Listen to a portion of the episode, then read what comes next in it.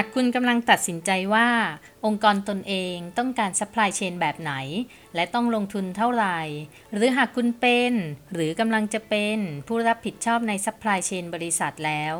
Guru Logistics Podcast จะได้นำเสนอแนวคิด และเทคนิคเพื่อให้สามารถฝ่าคลื่นการเปลี่ยนแปลง ท่ามกลางความรวดเร็วในการสื่อสาร ด้วยเทคโนโลยีล้ำสมัย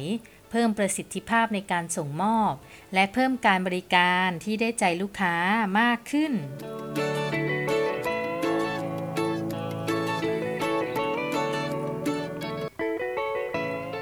สวัสดีค่ะ ยินดีต้อนรับสู่ Guru Logistics Podcast กับอินทิราสิทธิเวชหรือเรียกแบบที่หลาย ๆ ท่านเรียกกันว่าอาจารย์เดียค่ะ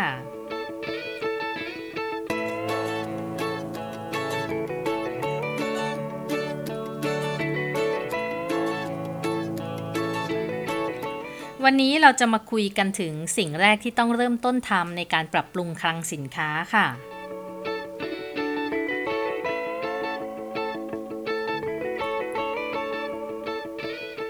ในการบริหารจัดการ supply chain และ logistics นั้นนะคะ หรือแม้แต่การทำงานใด ๆ ก็ตามเนี่ย ปัญหาก็คือสิ่งที่เราเลี่ยงไม่ได้ใช่ไหมคะ เจอทุกวันแล้วแต่ว่าจะเจอปัญหาเล็กหรือใหญ่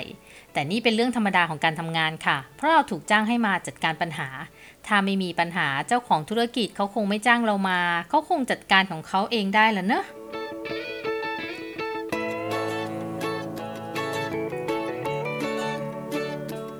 ปัญหาในระบบบริหาร supply chain และ logistics เนี่ย ถ้าให้ไล่เรียงลำดับความยากง่ายในการแก้ปัญหาแล้วแล้วก็ กิจกรรมการบริหารคลังสินค้า เป็นสิ่งที่เริ่มต้นทำได้ง่ายที่สุดค่ะ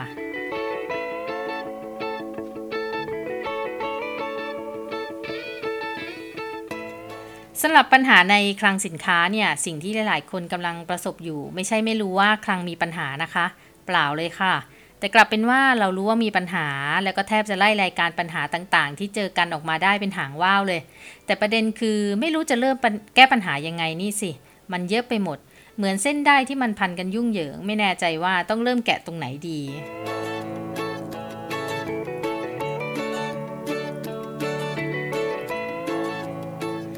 ที่ผ่านมาก็อาจเคยแก้ปัญหาแล้ว แบบเห็นปัญหาอะไรก็เอามานั่งประชุมกันและหาทางแก้ปัญหา แต่ทำไมทำไมมันไม่จบ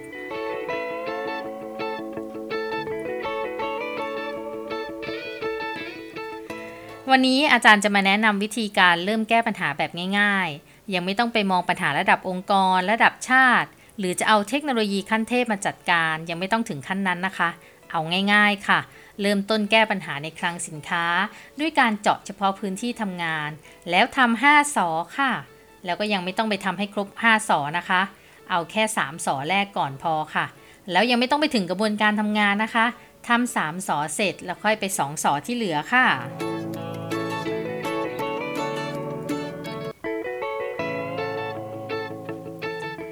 ฟังจบแล้วถ้าใครชอบหรือเจ้าของกิจการ หรือเจ้านายคนไหนฟังแล้ว อยากให้เพื่อนๆในวงการ SME ด้วยกัน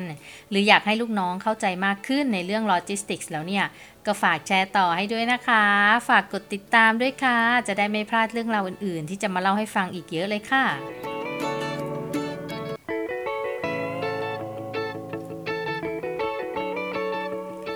มาค่ะ3สอแรกที่ควรต้องทำในการบริหารปรับปรุงกระบวนการคลังสินค้านะคะ อันมีอะไรบ้างก็ได้แก่ สะสาง สะอาด แล้วก็สะดวกค่ะ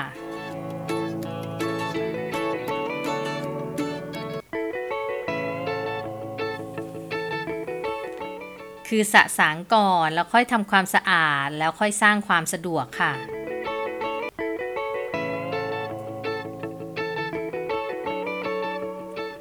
พูดไปแบบนี้แล้วก็คงจะมีใครย้อนกลับมานะคะว่า โอ้ยอาจารย์จะเริ่มสะสางยังไงดี มันเยอะไปหมด เริ่มตรงไหนจัดการเรื่องอะไรก่อนดีล่ะครับ ที่ทำมามันไม่เคยยืดยาวยั่งยืนเลยครับ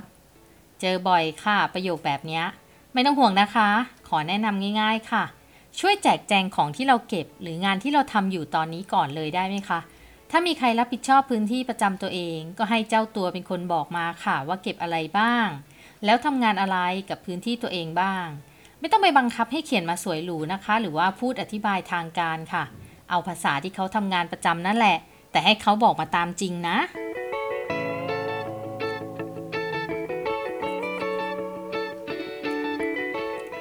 นั่นแหละค่ะ พอได้มาแล้วเราจะเข้าใจเลยว่าเพราะอะไรมันถึงไม่ยั่งยืนสักที ก็ไอ้ที่เราทำไว้ดิบดี ถึงเวลาทำจริง นานๆไปก็กลับไปหาทางที่สะดวกที่สุดกับคนหน้างานนะสิ จะอะไรอีกล่ะ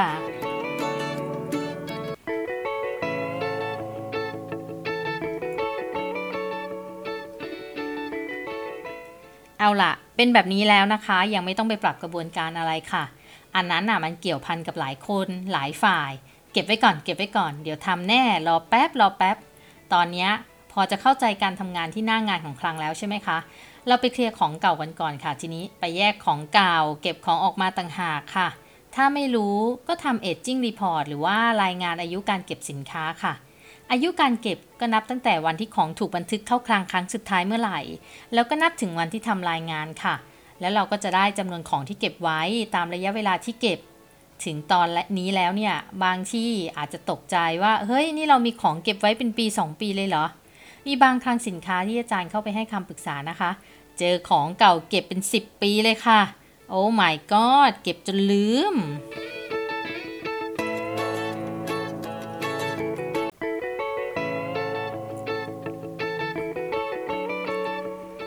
อะ เราทำของเก่าเก็บไปแล้วใช่ไหมคะ ทีนี้เราก็มาที่ของไม่เก่าเก็บค่ะก็คือหมายถึงว่าเป็นของพวกของไม่เก่านะคะ ยังใหม่หรือว่ายังไม่ได้เก่าจนถึงขนาดเป็นเดสต็อก เราก็มาจัดหมวดหมู่งานมันซะ ไม่ว่าจะเป็นหมวดหมู่สินค้า หรือว่าหมวดหมู่ของสถานที่เก็บ เช่น สินค้าแพ้ง่าย สินค้าสารเคมี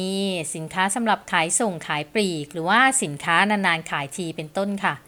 พอจัดอะไรอะไรๆได้เป็นกลุ่มเป็นก้อนแล้วเนี่ย ทีเนี้ยก็จะง่ายขึ้นในการจัดระเบียบงานทีหลังค่ะ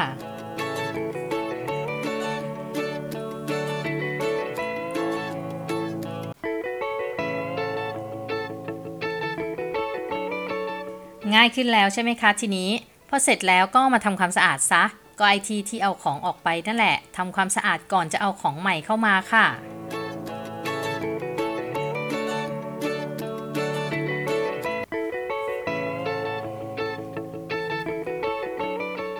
เมื่อสัดสางจนสะอาดแล้วนะคะ ก็ค่อยมาสร้างความสะดวกในการทำงานค่ะ ไม่ว่าจะเป็นอยากเก็บอะไรตรงไหนที่ทำให้เราสะดวกในการเข้าถึง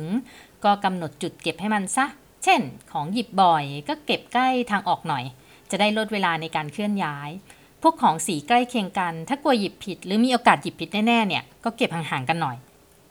หรือว่าเอาสติกเกอร์สีมาติดให้ชัดเจนค่ะ อย่าเก็บรวมกันนะ เพราะว่ามันหยิบผิดแน่ๆ หรือจะรวมของชิ้นเล็กให้เป็นก้อนใหญ่ด้วยการเก็บใส่ถุงถุงละเช่น 10 ชิ้น หรือว่า 20 ชิ้น หรือจะกี่ชิ้นก็ตามค่ะ ที่เป็นจำนวนที่หยิบในปริมาณนั้นบ่อยๆ เวลาเบิกมันก็ง่าย ไม่ต้องมานั่งนับกันทุกครั้งไป นับเยอะก็พลาดง่ายค่ะ ยิ่งเจอกดดันนะ ว่าต้องทำให้เสร็จในเวลางานก็ยิ่งเร่ง อะ อย่างนั้นงี้เลยทำช้าๆ ขอโอดีกว่าเนาะคุณคุณไหมคะ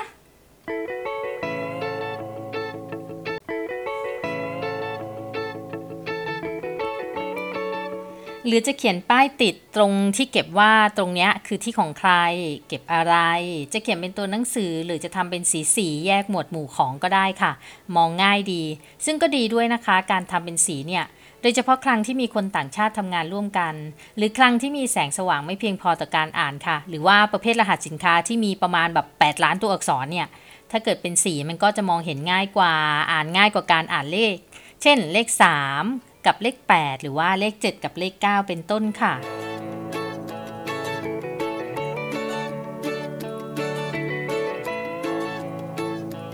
หลังจากนั้นก็ถึงเวลาที่จะมาลงมือเขียนกระบวนการทำงานที่ใช่สำหรับคลังของเราที่ไม่ใช่คลังของใครแล้วค่ะ เห็นไหม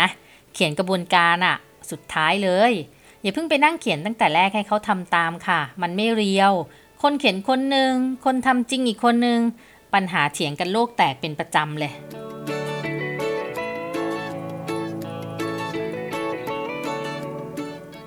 ทำกันมาขนาดนี้แล้ว ถ้าเจอปัญหาก็ขอให้เป็นปัญหาใหม่ ๆ ที่ทำให้เราได้ทำใครเซนกันมากกว่าใครเซ็งนะคะ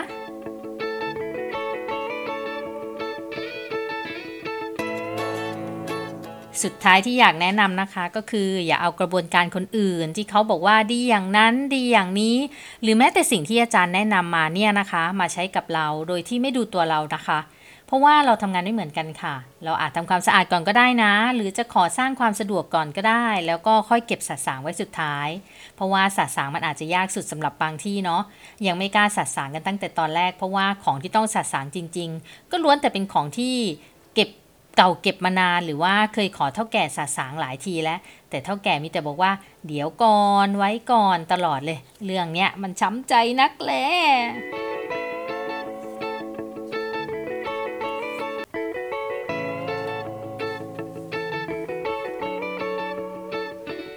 การปรับปรุงคลังสินค้าเนี่ยไม่สามารถทำได้คนเดียว หรือว่ามีแค่ทีมเดียวนะคะ แต่ต้องเป็นความร่วมมือของทุกฝ่ายค่ะ ไม่เฉพาะฝ่ายคลัง แต่หมายถึงคนอื่นๆ ที่ต้องเกี่ยวข้องกับคลังด้วย จะเข้านอกออกในก็ขอให้ทำถูกกฎระเบียบหน่อยเนาะเจ้านายผู้บริหารก็ควรต้องมีส่วนเข้ามาช่วยในการกำหนดนโยบาย แล้วก็การตัดสินใจในการเคลียร์ของเก่าเก็บด้วยนะคะ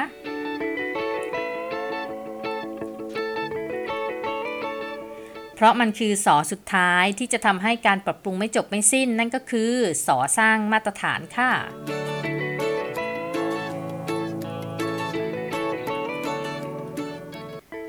แต่อยากจะบอกว่าอย่าเพิ่งไปกลัวสอสุดท้ายนะคะ หรือว่าสองสอสุดท้ายเนี่ยไม่ว่าจะเป็นสร้างมาตรฐานสุขลักษณะ หรือว่าสร้างนิสัยหรืออะไรก็ตามเนี่ย เอาแค่เริ่มทำสามสอแรกให้ได้ก่อนเถอะลูกพี่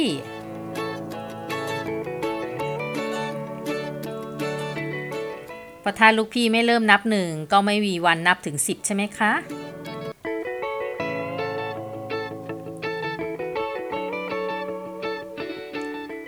เอาละค่ะ ไปค่ะ แยกย้ายไปเริ่มคิดทำสามสอแรกกันเลยค่ะ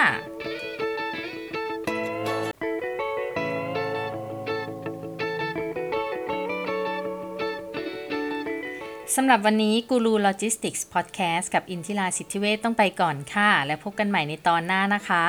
ติดตามหรือว่ารับฟังเรื่องราวอื่นๆ หรือว่าเรื่องราวย้อนหลังกันได้ในช anel ต่างๆนะคะ ทั้งในพอดแคสต์แล้วก็ใน YouTube ค่ะ หรือจะติดตามรับฟังข่าวสาร แล้วก็ข้อมูลอื่นๆ ได้ที่ Facebook Fanpage ของเรานะคะ Guru Logistics ค่ะ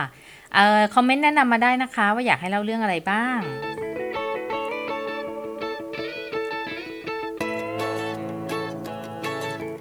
และพบกันใหม่ค่ะ สวัสดีค่ะ